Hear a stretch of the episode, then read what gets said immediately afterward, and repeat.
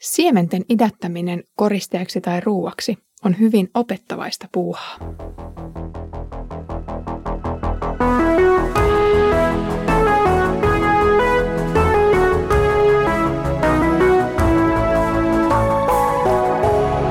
Kirjoitusten pauloissa. Lämpimästi tervetuloa mukaan Kirjoitusten pauloissa raamattu podcastiin. Olen Iida Halme kansanlähetysopistolta ja luen kanssasi Sakarian kirjaa. Edellisellä kerralla opimme siitä, kuinka Jumala on julistanut ihmisen vanhurskaaksi jo taivaassa kerran. Toisin sanoen, meitä kohdannut armo on päätetty osaksemme jo ennen syntymäämme. Tällä kertaa luemme yhdessä uudesta versosta, joka alkaa kasvamaan tulevina aikoina. Luen nyt Sakarian luvusta kolme jakeet 8-10. Näin sanoo Herra. Kuule Joosua, ylipappi. Sinä ja papit, jotka kokoontuvat sinun johdollasi, olette ennusmerkkinä siitä, että minä lähetän palvelijani. Hän on uusi verso. Näettekö kiven, jonka olen pannut Joosuan eteen? Siinä yhdessä kivessä on seitsemän silmää. Katsokaa, minä kaiverran siihen kirjoitukseni, sanoo Herra Sebaot. Yhdessä hetkessä minä otan pois tämän maan synnin. Silloin, sanoo Herra Sebaot, te saatte elää rauhassa. Te kutsutte ystäviänne viiniköynnösten ja viikunapuun alle. Sakarian saama näky laajenee edelleen. Nyt saamme nähdä, että Jumalan edessä on Joosuan, enkelin, palvelijoiden ja syyttäjän lisäksi myös papit, jotka ovat kokoontuneet Joosuan johdolla. Tämä kokous on ennusmerkki tulevasta. Syyttäjän suunsoitto lienee tuomarin edessä jatkuvaa, mutta tällaisen kokouksen koolle kutsuminen ei liene joka päiväistä. He kaikki ovat edustamassa Jumalan pelastussuunnitelman kliimaksia, siis huippukohtaa. Se ei vielä riittänyt, että Israel tai sen jäännös palautettiin pakkosiirrosta kotimaahan. Jumala haluaa osoittaa hyvyyttään ja rakkauttaan vielä paljon enemmän. Tämä kokoontunut ryhmä on asetettu ennusmerkiksi Herran palvelijan lähettämisestä. Ennusmerkki on alkukielessä ihme, enne tai sellainen luettava merkki siitä, että jotakin on tapahtumassa.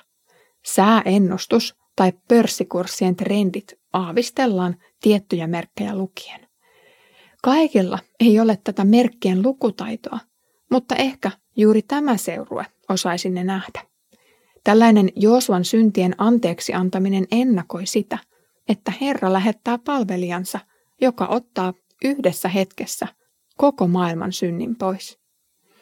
Palvelijaa kutsutaan nyt nimellä uusi verso.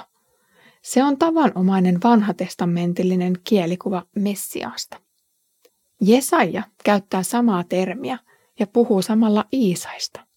Verso on siis kuninkaallista alkuperää tai kuninkaallista sukua. Verso on se, joka lähtee kasvamaan kaadetun puun kannosta tai kuolleesta kuivasta siemenestä. Se on täynnä elinvoimaa ja siihen on kiteytynyt kyseisen lajin ominaisuudet puhtaimmillaan. Siksi jotkut popsivat ituja osana aterioitansa.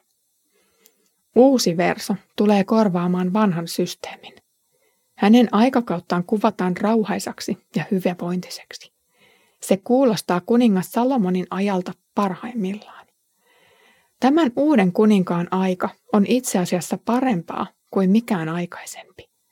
On lohdullista lukea, kuinka kaiken kaauksen ja sekamelskan jälkeen koittaisi sellainenkin aika, että saadaan istuskella rauhassa viiniköynnöksen ja viikunapuun alla. Vieläpä yhdessä ystävien kanssa. Tätä aikaa edeltää tekstissä tärkeät ja ainutlaatuiset hetket. Ilman niitä tällainen tuleva hyvinvointi ei ole mahdollista.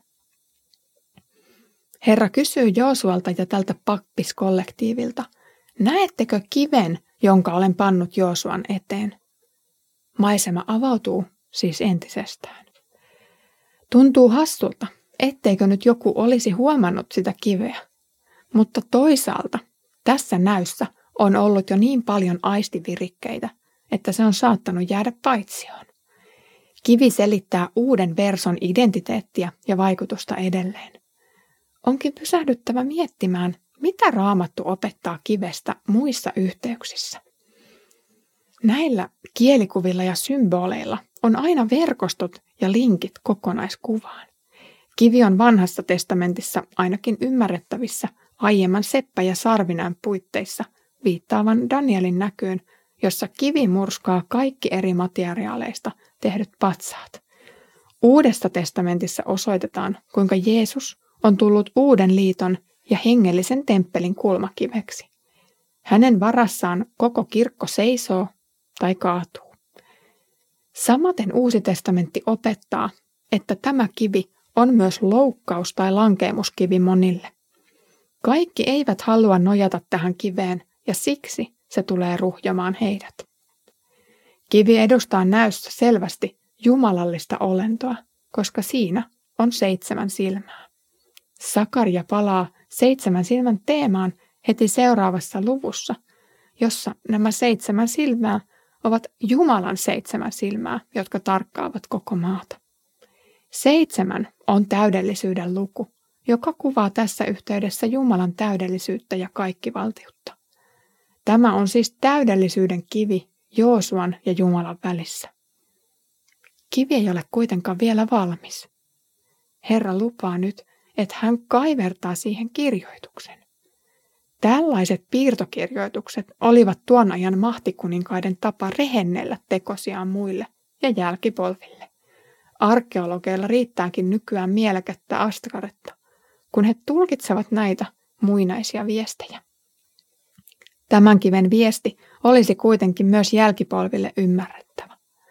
Mutta mitä on tämä kaiverrus tuossa tulevan liiton kulmakivessä, joka onkin symboli Jeesuksesta?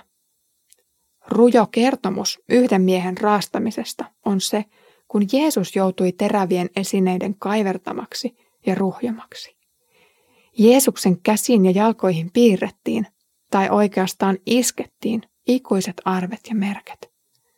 Tässä hetkessä on koko maailman synti poissa. Olisi vaikeaa tulkita väärin se historian hetki, josta näin merkittävät kaiverrukset tehtiin. Assyrian kuninkaan voittoisat saavutukset tai edes Hiskian tunnelin piirtokirjoitukset eivät vedä vertoja tuolle ainutlaatuiselle hetkelle. Assyria ja Israelin vanha kuningassuku valuivat saavutuksineen unholaan, tai ainakin ne kalpenivat sen rinnalla, kun Jumala nosti uuden kuninkaan ja uuden verson hallitsemaan. Hän ei ehkä ollut niin kaunis, että häntä oltaisi ihailten katseltu, Kuitenkin tässä köyhyydessä ja haavoittuvuudessa lepäsi koko maailman toivo.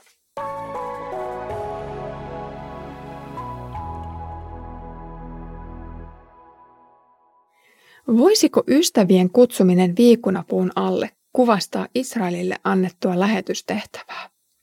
Israel oli elänyt jatkuvassa vihamielisyydessä naapurikansojen kanssa, kun oli taisteltu oman maan rajoista. Jeesuksessa tapahtuu kuitenkin se ihme, että tämä vihollisuus poistetaan. Israel tosin on valtaosin sokea sille kivelle, joka sen ja Jumalan välille on asetettu. Kuitenkin muutama israelilainen lähti levittämään sovituksen sanaa pakanoiden joukkoon. Jumalan edessä kaikki kansat ovat yhtäkkiä samalla viivalla. Ja kun peite häviää Israelin silmiltä, hekin ymmärtävät, mikä se kivi siinä Jumalan edessä on. Se ei olekaan kuollut esine, vaan elävä uusi verso. Se nousi Daavidin tuhotun istuimen raunioista. Messian valtakunnassa kuiva erämaa puhkeaa kukkaan, ja niin Israel saa kutsua ystävänsä kaikista kansoista maistelemaan hyviä puutarhansa hedelmiä. Kiitos sinulle, kun olit kuulolla tämän päivän jaksossa. Oli upeaa nähdä, kuinka Jumala voi kuolleista ja raunioituneesta nostaa uutta elämää. Ja on niin maltava toivo siinä, että Jeesuksen ihoon piirretyissä merkeissä on meidän pelastuksemme varma toivo. Ensi kerralla luemme sitten lampun jalasta ja kahdesta oliivipuusta. Siihen asti Herramme Jeesuksen Kristuksen armo, Isän Jumalan rakkaus ja Pyhän Hengen osallisuus olkoon meidän kaikkien kanssa.